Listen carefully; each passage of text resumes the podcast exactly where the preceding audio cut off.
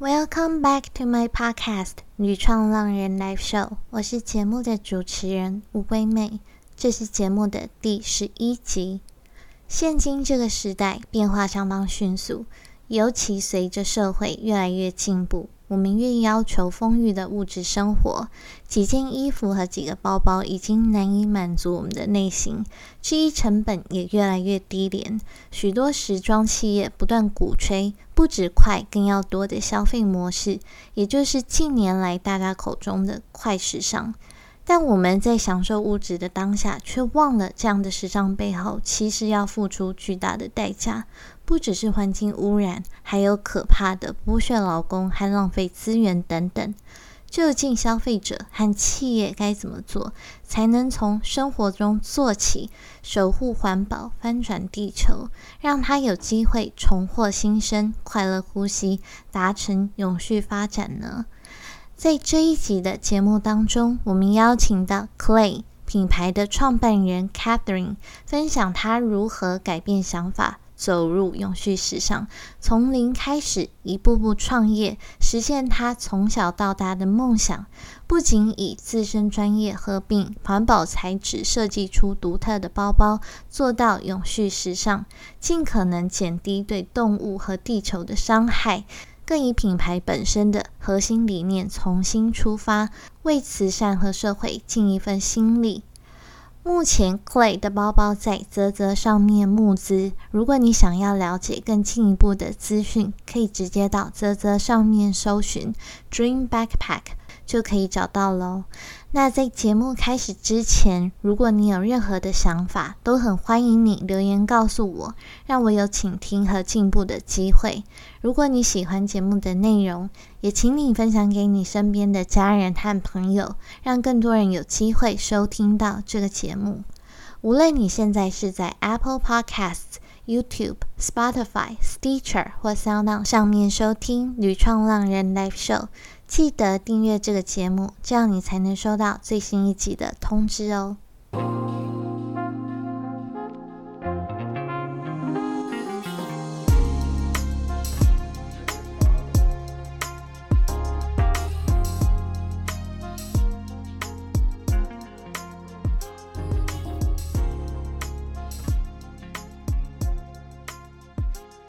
今天很荣幸邀请到永续品牌 CLÉ 的创办人 Catherine。 其实呢，我跟她本人第一次见面的时候，我就感觉到她是一位不仅怀抱很远大的梦想，更勇敢去实践梦想的女性。那虽然呢在创业的过程中遇到不少困难，可是还是很努力秉持着乐观的态度去面对，可以说是一个拥有坚毅精神的行动家。那我们就请 Catherine 跟大家打个招呼，并介绍一下自己。各位听众好，我是 Catherine。 我以前在纽约就读时尚相关的科系，然后毕业后也在时尚业工作，所以我在这段期间就认识到了时尚的黑暗面，是平时我们在媒体或是大学的教育很少会知道的事情。然后今年我在台湾创立了一个以永续理念出发的品牌，叫做 CLÉ。 谢谢你们来听我的故事，希望你们会学到东西或是有任何启发。你刚刚讲到时尚的黑暗面，你觉得时尚里面最大的黑暗面是什么？最大的黑暗面，像做劳工的待遇吧，对，还有我们平常其实有很多衣服的材质是多么的不环保。当然还有其实主要的还是快时尚所造成的伤害。快时尚就是像 H&M 跟 Zara 那些，就是周期很短，然后上架速度快，然后生产量很大的品牌，对环境所造成的影响。除了这样的黑暗面以外，你有没有觉得时尚你自己本身对它的定义是什么？我觉得时尚并不是盲目的追求流行，是可以去参考现在流行的什么，但是最重要的是找到会让自己穿上或者是用上，然后让自己更有自信的东西。如果你有了自我风格，这才是真正的时尚，我觉得。所以你符合断舍离的那些时尚人吗？可能是有重叠到一些相似的理念，就是有些时尚也觉得是要用少，然后要用好这样子。对，那之前的经历其实我觉得蛮丰富的。你有到纽约去读书吗？其实你也有到巴黎，你后来去巴黎读的是？其实那时候也只是读法文对，读那个我自己那时候就想要放松一下，因为纽约很紧绷但后来发现根本就没有放松到巴黎也没有比较放松吗？因为去旅游跟去一个地方生活是两回事。对，去纽约旅游也很好玩，但去生活就也是另外一回事。对。那你会觉得巴黎跟纽约的时尚有什么差别吗？从路人的时尚这样看的话，她女生是蛮有差的。我觉得就是纽约是比较商务导向的装扮，就是每个女生看起来就像女强人啊，基本上。对。然后法国女生看起来是比较有一点女人味吧，就比较应该说比较温和的女人味这样子。对对对。其实我觉得差最多的是男生的穿着，就是我在巴黎的时候就也是没事干，就在那边看路人穿啥然后就看到男生其实都很会穿。巴黎纽约倒还好，纽约就是也是很正常的西装打领带，就是比较少有点特别的装扮。但是巴黎男生看得出来，他们都很多人都会在意他们的穿着，然后会想要有一点点自己的特色这样子。对，这个蛮认同的，他们真的都蛮有品味的，无论女生或男生。那我蛮好奇，你之前是本身就对于艺术有兴趣，但是艺术有这么多的面向，你为什么当初会选择时尚这个领域，还跑到美国去就读时尚的相关科系？我其实小时候是蛮喜欢画画的也算是有天分。不过我发现我还是比较喜欢把美的事物放在自己身上，就像做小时候就会拿奶奶的丝巾在身上绑来绑去啊，然后假装自己是女王，或者是带我妈妈一堆戒指出门就可能两只手戴8个戒指这样子，或者是戴其中一个戒指上学现在想一想蛮有趣。但是我也会假装自己是商人，就是自己在家里卖家里的东西给我家人。对，所以我会定义我自己是一个注重美感的生意人吧。就是现在看我选择的道路，可以说还蛮命中注定的因为我也是国中的时候就很想要到低发展的国家当志工，就是盖房子啊什么的，但是我妈不准，因为就觉得很危险。但是我后来就改成资助世界展望会的儿童，就是一个在柬埔寨的女生，然后一直到现在。对啊，所以现在她都快成年了对，所以现在做的我觉得算是都有结合到我想要做的东西，就是都是我的兴趣这样。所以你觉得你现在算是在理想生活的路上了？对，我觉得我算是在路上你在美国读时尚科系的时候，你那时候受到教育教导的时尚理念是什么？那其实你刚刚前面有提到你自己的时尚定义嘛，你觉得跟你自己的认同有什么样的反差？其实学校讲的都还蛮商务化的，虽然我学校也是有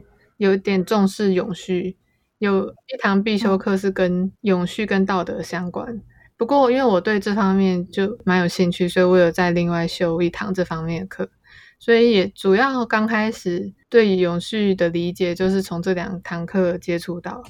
对，但是其他课就跟时尚还有跟时尚产业就是跟永续又是两回事的。对，因为现在公司当然大部分都还是以赚钱为第一，所以但是我觉得真正有意义的时尚就应该是要把利益相关人跟社会责任同时纳入考量，就不应该只想着要怎么赚钱。对，你在这方面有关于时尚这个部分是学校教你的，那慈善你一直很想要做的原因是因为你从小妈妈有教育你这方面吗？其实我觉得可能跟奶奶比较有关系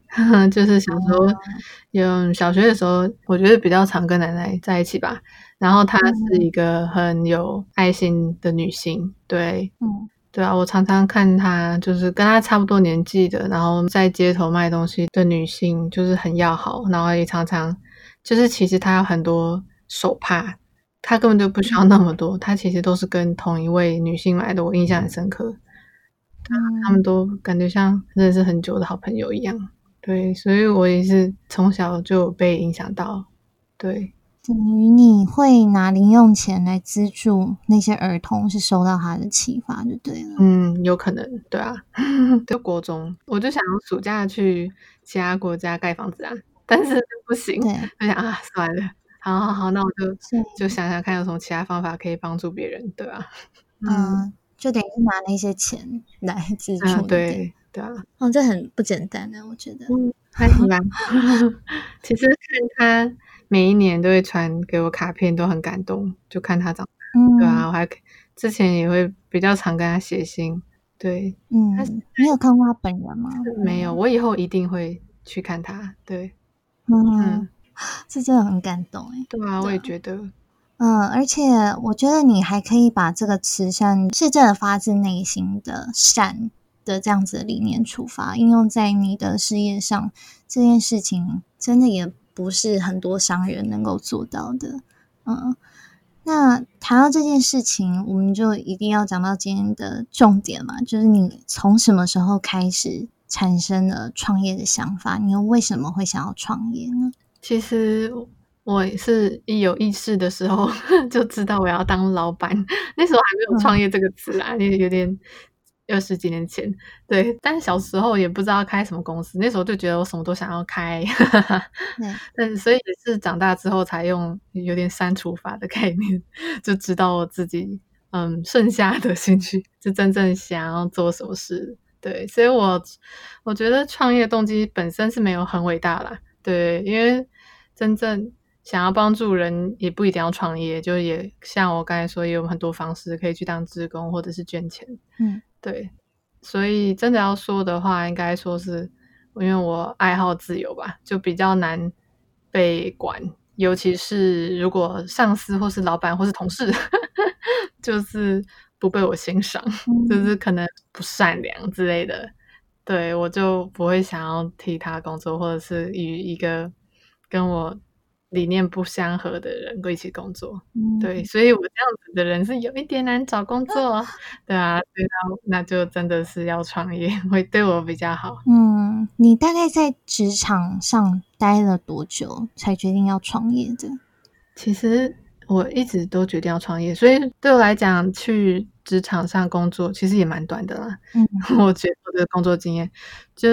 其实在那时候我自己是抱持着我是来学习的心态，就是我就是一边上班一边想说我现在上班会能够学到什么东西可以帮助我之后创业，我都是用这种心态，对。哦，所以你就是打算说好，如果这间公司我已经学饱了，我就差不多可以自己飞了这样。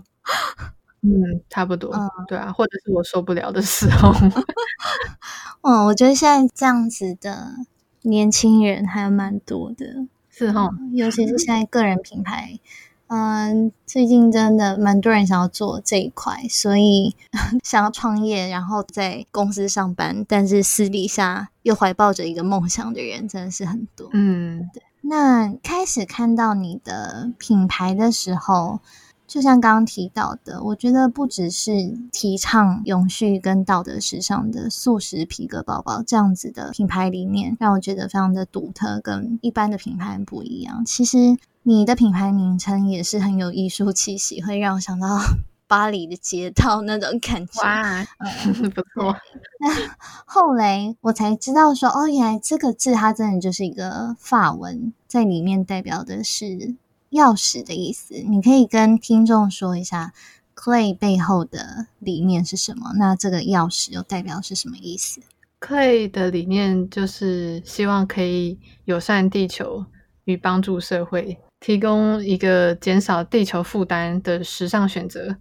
当然我们除了提供产品以外，我们也希望能够透过社群，像做 FB 啊 Instagram， 就是向大众传递永续时尚相关的内容，就是让更多人了解时尚背后的代价，还有消费者能够为地球做一些什么。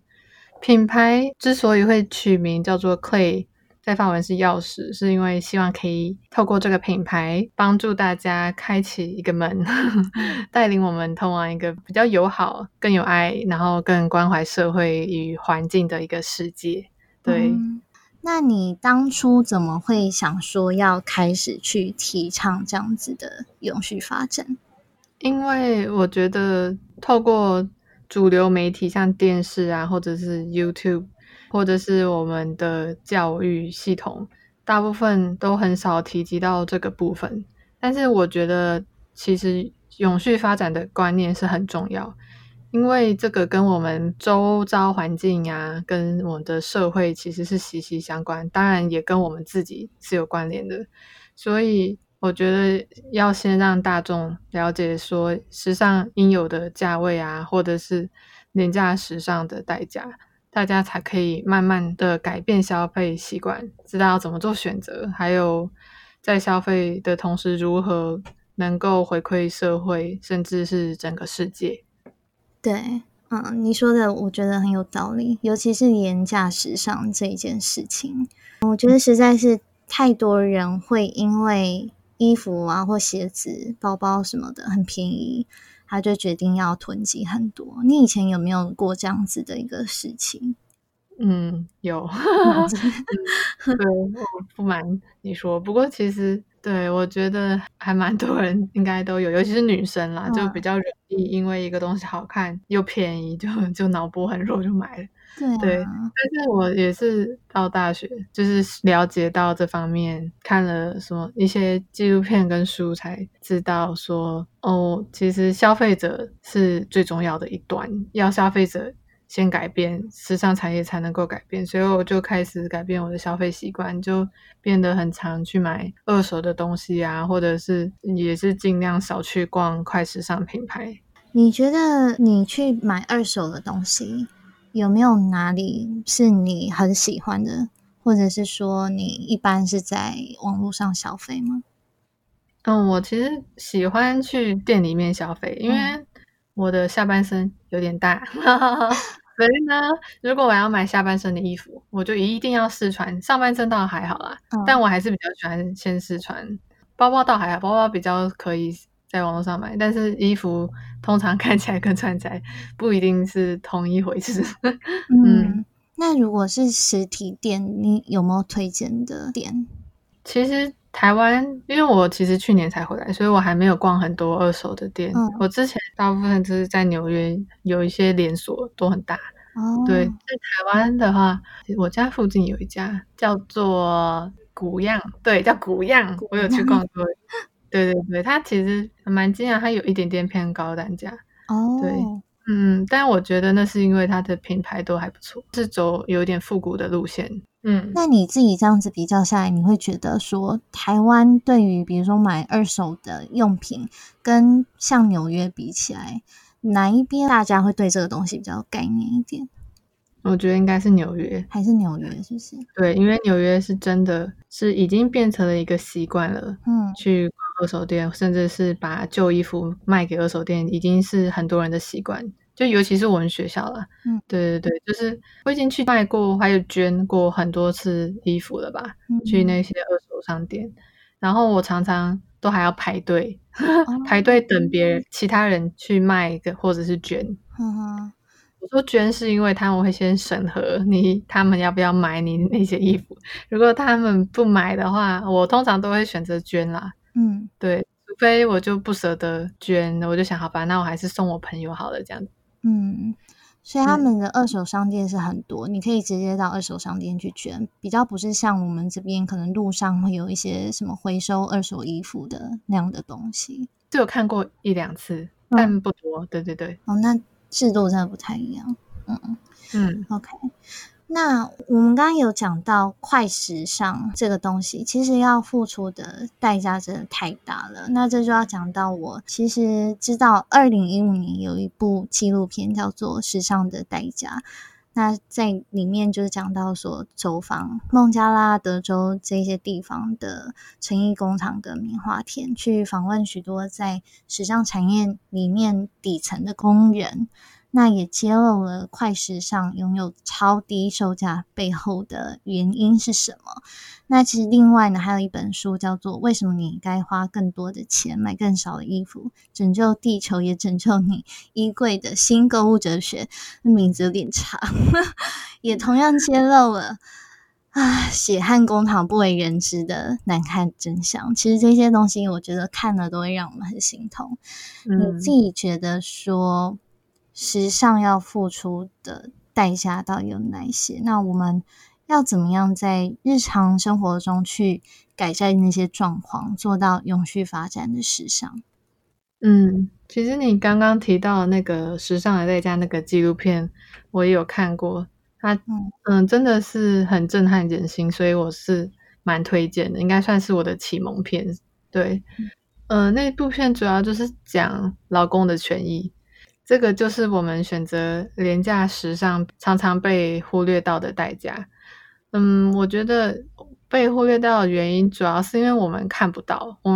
那些劳工他们的环境或者是他们的待遇。我们其实最主观看到的就是我们省下来的钱对，还有当然我们也看不到环境的伤害啊，或者是人造纤维的衣物为什么会产生塑胶微粒什么的，就是我们真的要透过教育才能了解到这部分。对，还有包含牛皮，使用牛皮其实会增加畜牧业的影响。对，然后当然除了劳工方面，还有刚刚我讲的对环境的影响。我觉得最主要能够从消费者做起的，就是我们的消费习惯跟生活习惯可能要慢慢的改变。就是除了让大家开始选择环境跟社会友善的品牌，我觉得最简单也是最容易做到的事情，就是每一次消费之前问一下问题，就给自己，像说这个东西我买了我会不会常常穿它，它的寿命会多长，它好不好保养，或者是它的价格合理吗，会不会因为它很平易近人，所以其实背后牺牲掉的代价是我们看不到。对，所以我觉得如果大家都能先思考这些问题，然后开始慢慢的改变自己的消费，那其实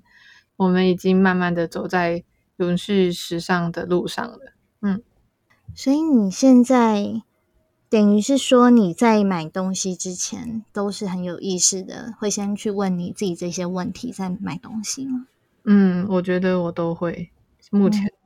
然后就会很有效的控制冲动消费这样的欲望。其实我的话比较特别啊，因为因为我在创业，所以其实手头也是本来就很拮据所以有点非常多的限制可以限制我的消费。对，不只是我对永续时尚的坚持，对对对，还有我的同胞的呐喊。对啊，某方面听起来好像是正面，某方面听起来有点心酸你会觉得说，比如说像你的衣柜来讲好了，要有大概多少件衣服，包括比如说冬天跟夏天，你才会觉得说它是一个比较合理，不会说是已经有点过度消费的状况？其实我觉得每个季节如果30件以上就蛮多的。对，每个季节你是指春夏秋冬各30件？没有，我说夏天跟冬天，就是春夏跟秋冬。我觉得超过30件其实已经变得有点不必要了。对，你说两个加起来30件吗？对啊，我觉得加起来30件。因为其实我们真正常穿的其实不会超过30件。对，对啊，我觉得大部分人其实都在重复穿10几件吧，对，20几件，对啊，就其实我们是可以重复搭配的，但我们好像心里会有个欲望说，我们需要更多的衣服来去做穿搭。对，那如果是鞋子这部分呢，因为鞋子会有分什么真皮跟一般的皮嘛，就像包包一样。那如果说假设有的人他可能觉得我要追求一些品质比较好，我要穿比较久，那他就会去选择真皮的鞋子。你觉得这块要怎么样去预防？我觉得这真的是有点难预防的一件事，因为现在的选择不多，更何况是我现在所使用的素食皮革，就是也是还蛮少像这样的品牌的。对，所以我其实不会说建议大家说哦，你们只能买素食皮革，因为这样真的是比较难达到。像台湾可能就只有一两个品牌在做素食皮革的鞋子，但是不一定都有大家喜欢的款式。所以我比较会提倡的是有意识的消费，这样子就是你当然可以买任何材质的东西，你只要知道你会常常用它，它是品质是好的，然后它的价钱也不是廉价的，这样子，这样子我是支持的。OK， 那我们刚刚其实有讲到说永续时尚的品牌以目前来讲台湾是还不多，不过欧美来讲的话，你自己在网站上也有提到它是不只是蓄势待发啦，我觉得它是真的比台湾比较超前蛮多的。那你会怎么样以台湾的在地品牌为永续发展尽一份心力，做到减少间接的环境成本？像我主要的原料，像是现在所使用的素食皮革跟保特瓶回收的内里布料，我都是选择是台湾的公司所研发生产的，甚至之后我会使用到的运输用的纸箱啊，跟纸箱里面的缓冲包材，甚至是包包上面会挂的吊牌，就是种子吊牌，就是它可以放进土里然后浇水长出种子的那种。对，这些我也都是选择使用台湾制造的东西。然后不止这样，这方面可以帮助到台湾的经济之类的，这样子也可以帮助到环境，因为这样减少了，就是如果我们从国外采购的话，那个运输产生的碳排放，这样。对，我那时候看到你有一个被采访的影片，里面提到种子吊牌这个东西，我就觉得也太特别了吧，以前完全没有听过这样子的东西。你是去哪里听说这样子这个东西？其实也是很巧，因为我也是去年底之类的才发现到有这个东西。也是滑手机滑到的很巧，因为那时候我刚好在想我的吊牌要什么样子的吊牌。我应该说我本来想要做的是再生纸张啦，就是很正常的再生纸吊牌。对，但是我就看到台湾有品牌在做种子吊牌，我就觉得哇好棒。虽然亲自去了解，去那公司挑的时候还有请他们报价，真的是很惊人的贵但是我还是算了，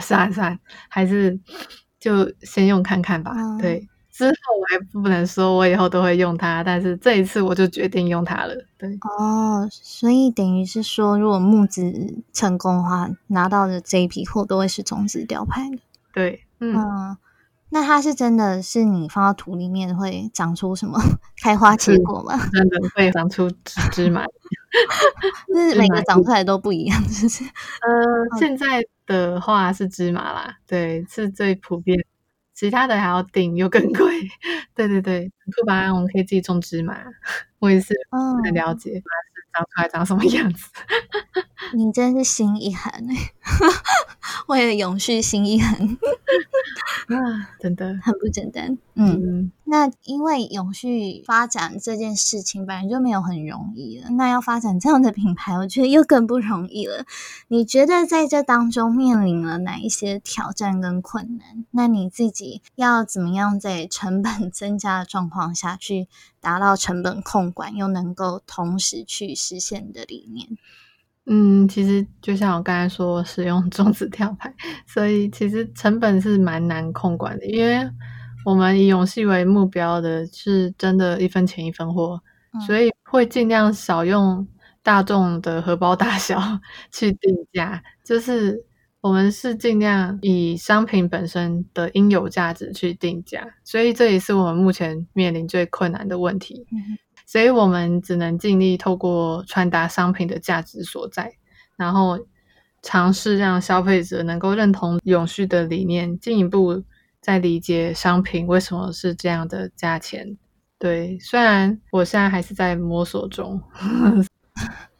那你觉得你自己在定价这方面，你自己是怎么样去考量那些成本的东西？比如说你在定价的时候，你是会去参考别人给你的一些建议啊，还是说你有从哪一些管道去学习说定价的这方面？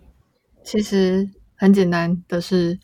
我就是会看其他的品牌它的价钱。对，就是像我的皮革包包，大家可能会觉得啊，它是人造皮革，就是比较环保人造皮革没错，但是它大家还是会觉得动物皮比较高级，但是如果跟动物皮包比的话，我们的产品其实是比较便宜的。对，所以你觉得动物皮的东西跟素食皮的东西可以用的年限是差不多的吗？对，是差不多的。那还有再就是说，你觉得像我们刚刚前面有提到的二手衣这件事情，现在假设你手上有二手衣，要怎么样回收再利用会比较环保？那如何在没有裁缝机的情况下把旧衣服变成新衣服，这也是听众的问题。其实我最喜欢的方式，除了就是捐给或者是卖给二手商店以外，我也会送给朋友。当然我会先确定那个朋友会使用，对，不然如果我知道不符合我任何一个朋友的风格，我就会直接就拿到二手商店。像台湾的话，我知道有一家二手商店叫光人，他们的话就是会把卖掉的商品的价钱就是帮助弱势族群，所以我觉得大家可以试看看。或者是像我以前也有把衣服带去 H&M， 就是他们不只收衣服，他们也收任何的纺织布料，因为他们有跟一个国外的环保组织合作，然后把废弃的布料回收成其他的东西呀，像是抹布。但是最重要的是，就不能因为这样子就拿了他们的折价券，也不能就是当场就这样花掉，因为这样其实就中了他们的小绿的行销手法。关于怎么没有裁缝机的情况下把旧衣服变新衣服，我觉得也要看想要改造多少。像我看了很多人在 YouTube 上有影片，像就他们如何把很普通的一件 T 恤，然后就剪的一条一条的，然后再把它有点像编织的方法编织起来，然后变得很有特色。所以我觉得看起来蛮好玩的，大家也可以试看看。对，网络上应该有蛮多资源可以找到这方面的相关资讯。那我们刚刚有讲到 H&M， 我觉得永续发展的这个意识虽然在台湾没有非常的真的到已经很普及了这样子，但是有慢慢的抬头。那就更不要说其实有很多的时尚品牌当然就要起来带这一股风潮嘛，包含 H&M 就推出一个 Conscious Exclusive 的永续时尚系列，标榜使用环保啊、有机啊或再生的材质。你觉得这个东西它是不是就中了像你刚刚的什么漂绿的行销手法？我觉得其实快时尚品牌不管是用的多么对地球友好的原料，都还是不能说他们永续，因为快时尚不永续的主要原因是因为它就是快，它又快，然后又大量，然后又比较廉价，所以像这样子这些因素就会让它变得很不永续。因为其实有一半的产量就会都是没有卖出去，然后都是会送进焚化炉，然后这些对环境都造成很大的影响，不管是它所创造出来的二氧化碳，或者是它所制造那些衣服中间所消耗到的资源跟污染的河流这些。所以只要有快这件事情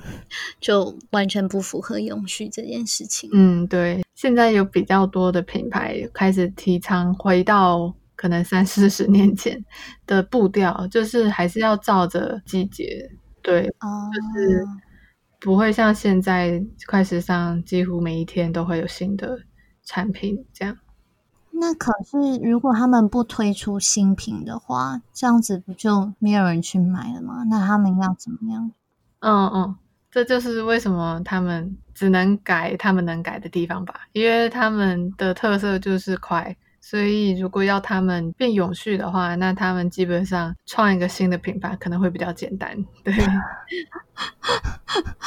嗯，对，因为这样就不符合理念哦。对，嗯，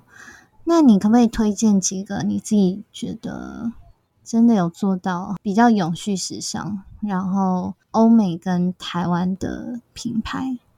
嗯，永续时尚界最领先的一个品牌叫做 Patagonia， 它是一个主要卖户外机能服跟配件的一个品牌，它能够免费终身修补损坏的自己的品牌的衣服。然后另外一个我会推荐的一个品牌是走精品路线，它叫做 Stella McCartney， 它的话也是使用素食皮革，然后他们也不只使用素食皮革，他们也会用其他比较创新的环保材质做其他的产品，像是鞋子。然后他们也有收自己品牌的二手商品并另外做买卖，所以这也算是我的一个目标。哦，所以你以后也会想要做二手这一块？嗯，自己的商品有可能。对，这个还会想要怎么做？这个当然就还是需要靠大家愿不愿意，这可能是很长期的，因为毕竟我的商品也是尽量走就是可以用很久的路线，所以当大家会把二手的拿给我的时候，可能也是几年后，所以这其实也要看几年后我存不存在这也是一个会存在比较长期的目标。对，那如果是台湾这方面呢？台湾的话我知道做的最久的是 OClick 跟 IAN Design， 我不确定它是叫 IAN Design 或是 IAN 对，反正OClick 是使用比较多创新的废弃资源做他们的衣服原料或者是鞋子原料，他们有衣服是用牡蛎壳，还蛮酷的，还有沉积的土对，很特别。然后 IAN Design 的话，他们是用比较天然的染制技术来染制他们的衣服。嗯啊，牡蛎壳也可以当做原料，蜘蛛丝也可以哦真的很酷，蛮特别。那你这样讲的话，你未来就有想过说你的商品就会是这个素食皮革包包吗？还是说你会想要再比如说透过不一样的原料再去生产其他的商品？我觉得我会一直选择那时候最好的材质吧。对，嗯，就不一定要专属某个材质。对，那你会想要说素食皮革包包以外再多其他的东西再去研发？之后当然会有其他的款式，我会先从配件包包类开始啦，但就不一定是素食皮革，因为现在有可能有其他更好的皮革，我之后可能会想要去试试看。嗯嗯，哦，你会很勇于做不同的尝试就对了。对啊对啊，真的是很勇敢的女性那你为什么会替这个包包取名为 Dream Backpack？ 它到底承载了什么样的梦想？嗯，取名 Dream 是因为，它有1/10的获利，我打算捐给一个很认同的非营利组织，叫做 iPower。他们主要是帮助北海岸的弱势青少年找寻并且实践他们的梦想。嗯，当然另外一个原因也是因为是我自己的梦想就是帮助世界啊，还有从事永续时尚这一条路。对，当然也希望这个专案可以帮助我的品牌 CLÉ 可以持续就是发挥影响力。对，有点相辅相成。嗯，对。那有这么多的组织，你为什么就会选择到这一个 iPower？ 嗯，因为我认为教育是一个可以翻转一个人未来很直接的方法，所以我在找寻想要合作的非营利组织的时候，也是就知道我要走教育这条路。然后我也刻意找一个也本身就需要帮助的组织，而不是大集团成立然后主要用来减税的。对，其实你把秘密说出来了不一定需要我的帮助。对啊，然后我找到现在的这一家不久，其实我就带着我家人啊我朋友去跟他们亲自去聊一聊，然后那时候真的是很被创办人跟他的另外一位伙伴的爱心跟热情感动，所以我当下就决定是他们了对，创办人叫小薇老师，他 一生都是投入在弱势族群的教育上面，他之前有30年很长的经验是在英国跟美国纽约帮助高风险的青年学习英文，所以他这一点其实也跟我有点共鸣，因为他以前也有一段时间在纽约。嗯，你就觉得找到了知心人这样子就有点像我们可以互相扶持啊，这样也不错欸。对啊，我觉得其实在创业这条道路上有时候是蛮孤单的，也许不一定说一开始你就要找到一个志同道合的伙伴，那样子可能也蛮困难的，可是走到最后还是得有一个团队啦，得有一些志同道合的人来帮助你。对啊，如果就是慢慢变大的话，这一定是迟早需要的。对啊，会啊会啊，我们要有信心。对好啦，我有信心。对啊，那你可以跟大家讲说这个包包它是选用素食皮革，那素食皮革跟一般的皮革最大的差别是在哪里？其实真皮像真牛皮或者是一般的人造皮革，它其实在制造过程中都有使用到毒素，然后那样不只会污染到环境啊，也会影响到劳工甚至是我们使用者自己的健康。但是素食皮革的话，它就不会使用到任何的毒素，而且在制造过程中它的碳排放量也还减少了 75%。 对，还有其他不错的材料，我自己可能以后会再试。对，但是像衣服方面的话，我就知道已经有一些衣服材料是大家已经可以买的，就是不是说很小众的，像有一个材料叫做天丝棉。对，它的话就会像有点像棉花，但是它比棉花还要环保，因为棉花其实是一个很需要水的材质，但是天丝棉它就会比棉花还要减少很多消耗水的部分，而且它也是比较天然的。然后另外一个也蛮多永续品牌使用的材质是保特瓶回收再制的布料，像我自己的包包内里布也是使用这个布料。它的话环保的地方除了是因为它减少了废弃保特瓶可能造成对环境的污染，它在制造过程中也比正常的布料还要减少了资源的消耗。所以一般的商场如果在卖这些东西制成的衣服，他们会特别列出来让大家知道。对，这个有时候让我很疑惑，我觉得有些企业好像是拿这个会来当做一种噱头，但有时候你又觉得说好像是真的想要为永续发展努力。对，我觉得只要是使用这种材质再加上不是快时尚的话，那都可以考虑。对，好讲话很直接这样子那你可以跟我们说一下这个包包是选用什么样的素食皮革？我选择的是一个也是在台湾研发生产的素食皮革，然后其实素食皮革也有分蛮多的系列，我选择的系列它是最顶级的，因为它可以10年都不脆化。脆化就是在潮湿的情况下可能会表面上会剥落，就是普通人造皮革很快大概2年就会开始脆化。对，这个我觉得大家应该都很能体会吧，因为大家应该都有买过那种一般皮革的包包，因为真的我觉得有一些不用等到2年了，可能大概不到1年有时候就已经脆化了。对啊，因为台湾其实很潮湿。对，东西很容易坏掉。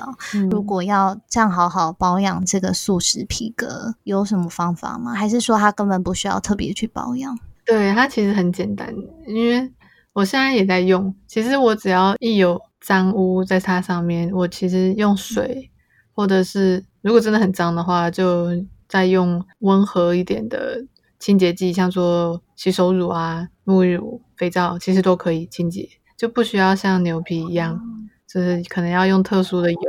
嗯，对，那就是不用再特别去买其他的东西，就直接可以用手边的资源。对，嗯，那你觉得你除了运用到环保材质，有做到环境友善跟动物友善？我们聊那么多时尚，当然也要兼具实用跟美观。你可不可以跟我们大家介绍一下它的功能？嗯，因为我希望包包上下班都适合，所以包包内部有笔电的夹层，然后也有2个内袋，就可以放手机跟杂物。然后包包背后有可以放在行李箱拉杆上的设计，这样子就是让我们如果需要旅行、商务旅行啊，或者是就是小小出游，都可以减少背上的负担。然后背后也有一个隐藏的卡夹，可以很方便的拿悠游卡。对，然后还有一点比较特别的是，因为我之前在国外，所以蛮注重人身跟钱财的安全，所以还有设计了一个可以吸附在包包后面的拉链。对，所以它这样子可以减低小偷偷窃的几率。我那时候看到这个包的第一印象，我就觉得它真的也不是只有适合上下班使用，其实它在旅行当中真的蛮适合的，因为我自己就在欧洲遇过至少有3次的偷窃，但没有被偷窃成功，所以我觉得这样子的设计又要兼具美观，是蛮不容易的事情。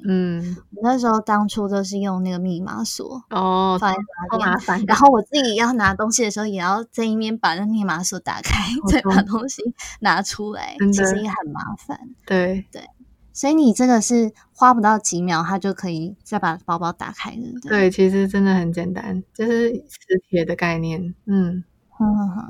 你自己当初怎么会有这个构想啊？我蛮好奇的。我也不知道有点灵感的感觉。但其实我刚开始是想要用指纹扫描锁，对，但是我后来拿到了样品，然后试用在包包上，发现还蛮多 bug 的。对，就是可能有点难打开啊，尤其接触不良什么的，我想算了，我不想冒这个风险，所以我就取消用指纹扫描锁的念头。然后，可是我还是想要有防盗的设计，所以我就在一直想，然后研究市面上各种防盗包包，然后都没有一个我满意的。对，就觉得他们都有点麻烦，都像你刚才说的，就是像指纹扫描锁也很麻烦，然后其他的方式其实也有点麻烦。我就想要想一个可不可以有一个没那么麻烦的。对啊，所以我就想到为什么拉链头其实就可以吸在后面啊。对，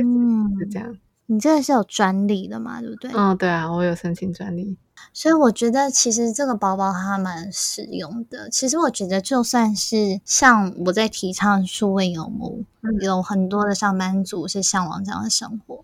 那就算你单纯只是背包客去外面旅行的话，其实这个包包应该也都可以直接背在身上的嘛，你自己觉得呢？对啊，我觉得不过它可能就不能塞超多衣服啦，因为很多背包客可能把全部的衣服都放包里。对对对。我是觉得如果是背那种大型包包的背包客，当然可能这个就比较没有那么适合。可是如果有的观光客，他可能是背一个小包，然后后面会再拿一个行李箱之类的，对对，那我觉得就蛮 OK 的。我也觉得。对啊，有没有大家听到我就现在很想赶快下单这样子。对，那你的包包目前其实就是在嘖嘖上面募资嘛，你可以跟我们大家讲说遇到了哪一些挑战？我觉得现在最主要的挑战就是我之前选错了行销公司，就是他们的不专业让我损失了蛮多广告费跟我的时间。对，不过其他的小挑战都解决了，所以我觉得还好。你目前的话，对于行销这方面，除了嘖嘖上面，你还有什么样的构想或者是规划吗？我其实也是找了一些 KOL， 虽然并没有很大，因为我其实主要找他们是因为跟他们本来就有算是网友吧，就有点点聊过天啊，就是都知道对方在做什么，然后我也知道他支持我的理念，所以我都会就是邀请那些人，对，然后他们也很多都很乐意的答应我这样子，因为你就互惠的合作。嗯，我觉得在创业的时候人脉这件事情就非常重要了，平常要好好的烧香，对看出来，你如果平常没有做好自己的本职的话，那我觉得可能在人脉方面就会比较困难一点。对，我也觉得，没错，人脉很重要。但还好，这方面的话，我觉得对你来讲算是一个顺势而为了。对，那你创业到现在大概多久？因为你前面还有一段时间去规划吗？是，我刚开始是一边工作一边晚上做这件事，但是真正辞职是今年初。对，目前为止我觉得最辛苦的地方其实还不是创业中的困难，其实最难的是要保持正面的态度因为我还蛮容易焦虑，对，然后一焦虑可能就很直接的会影响到我的身体跟心灵，这样让我不舒服。对啊，所以之前跟网友啊粉丝聊天，然后就发现哇，很巧，就是刚好有几个粉丝他们有在练习就是能量疗愈别人然后他们知道我很需要的时候就很乐意帮我免费疗愈。对啊，然后有一次跟他们聊过才知道，其实抱怨跟抒发负面情绪不一样，其实抒发负面情绪是很正常也是很需要的一件事，我只是之前都觉得不想要散发负面能量给别人，所以我就很多都闷在心里，所以造成我的就是身体上跟心灵上有点不健康。对，但是其实我要做的就只是找到我信任的人，然后那个人如果可以用客观角度帮我判断事情的话，我其实这样就不是抱怨，所以我现在就努力的在注意我的思考啊，然后一有事情想要抒发，我就会找那些我觉得可以真的听我讲话给我意见的人。这一点真的蛮重要的。对啊，我也觉得，因为自己要先顾好你才能帮助世界。对，没错。那你目前遇到的网友啊，大部分应该都是给你一些很正面的鼓励的话吧？对啊，就是大部分酸民不会真的用讯息在那边轰炸我，那他真的是很坚毅耶，但他的精神我是算佩服的吧但是对，所以是没有那种啊，没有那种酸民都是在留言中。对，还没有一个我还没碰到超级无敌强硬的对，强硬到直接讯息轰炸的还没有，都讯息的都是给我鼓励的，所以我还是蛮感动的。对，我觉得网友的支持也是蛮重要的，但有时候那些留言看了就会觉得很心酸。对啊，但还好就是有很多人支持，所以有时候他们也会帮我回答，也让我蛮感动。你这平常烧香烧很好的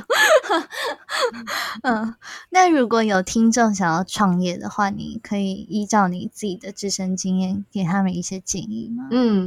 就是我现在跟每个考虑创业的人都说，最好要跟做永续相关的，因为虽然永续理念在台湾最近才刚萌芽，但是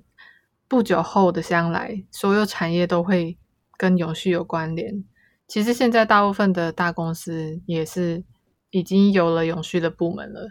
对，然后因为投资人很看重这个地方。我也建议大家在做事的同时要知道每一个环节，就是至少了解一下每个环节的基本面，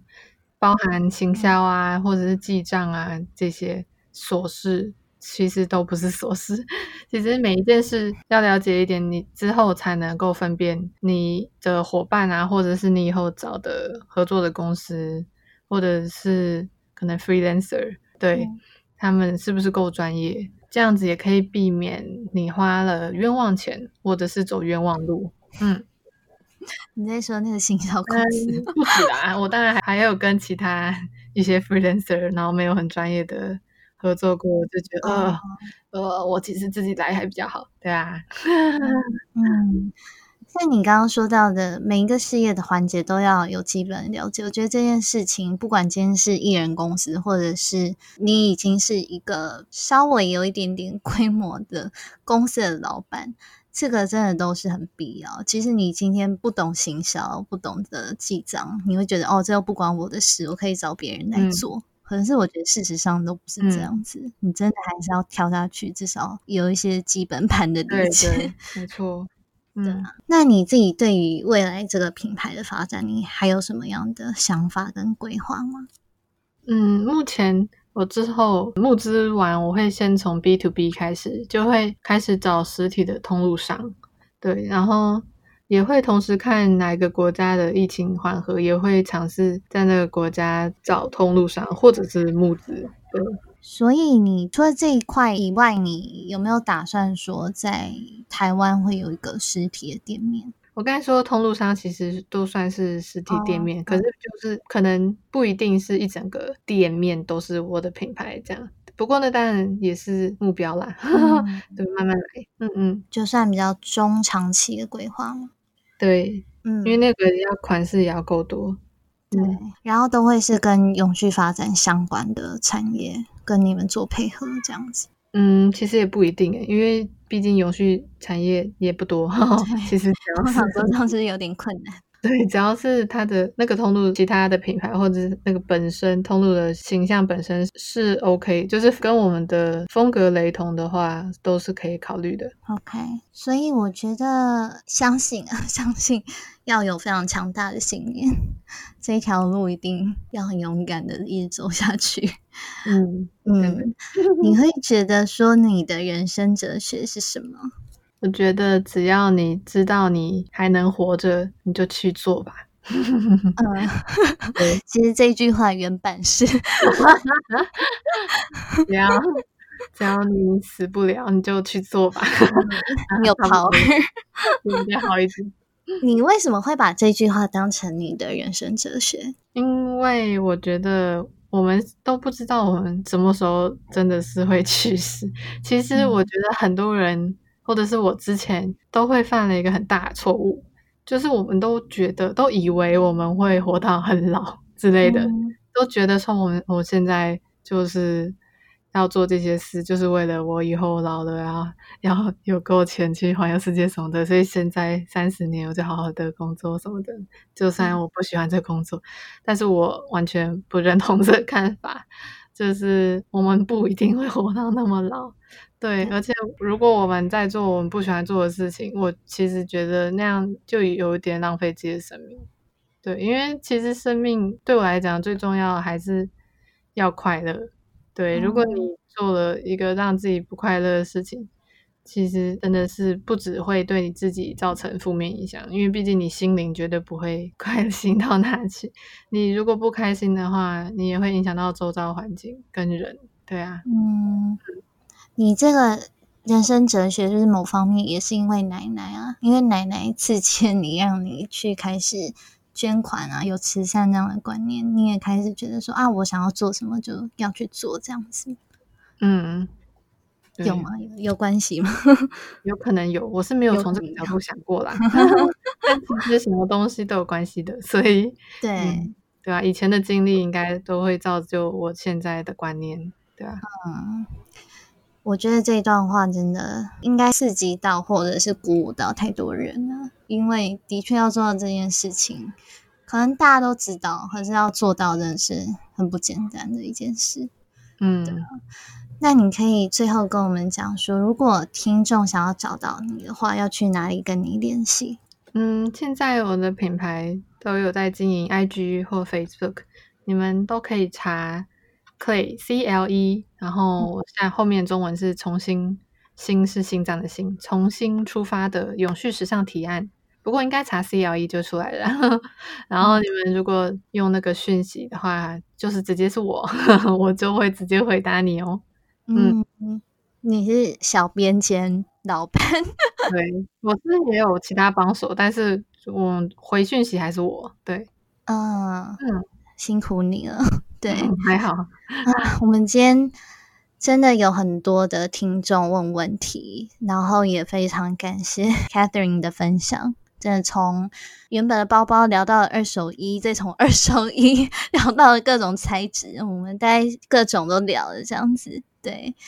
所以我觉得你所坚持的这样子善的理念是很值得被更多人看见的。就像我第一次会分享你的影片在 Instagram， 我觉得不是因为说唐凤有出来帮你站台，我觉得更大的原因是因为我自己也是素食者，那我自己觉得这个包包在旅行的时候或日常生活当中都很时尚又很实用，很认同这样子的永续发展的理念，所以我相信你一定可以募资成功。谢谢。对，谢谢你。在这一集的节目当中， Catherine 和我们聊到几个重点。一， Catherine 认为真正有意义的时尚应该要把利益相关人和社会责任同时纳入考量。换句话说，利益固然重要，但比起利字当头，我们在创业的时候应该先思考能做到什么对社会产生正面影响力的事情，贩售拥有社会价值的产品或服务，以及如何纳入更多善的元素。那么不只是自身能够有效的对社会做出贡献，消费者其实也会更愿意支持这样的理念。二，如果想从一人公司慢慢扩展规模创业，一定要了解事业体当中的每个环节，包含行销、会计、营运等等，都要有基本的掌握，才能分辨自己找的合作公司或是伙伴够不够专业，也能避免花冤枉钱或是走冤枉路。三，Catherine 觉得在创业期间，除了技术和实务面以外，保持正面积极的态度才是最有挑战性的事情，因为创业是一条漫长的奋战之路，过程中一定会有潮起潮落，可能处在逆境的状态会远大于顺遂的状态。所以呢，如何能保有良好的心理素质和体力去面对一切，会是能不能打长远战的关键。那也就是说，在设定目标之余，找到志同道合、很拥有正面影响力的创业者或是朋友，并且寻求朋友的鼓励或家人的支持等等，在交流之间获得身心灵上面的成长，也是不可或缺的一环。谢谢你的收听，如果你喜欢今天这一集的内容，请你到 Apple Podcast 帮我留下5星评分，给我一些建议或鼓励，也分享给其他需要的人，让更多人有机会收听到这个节目。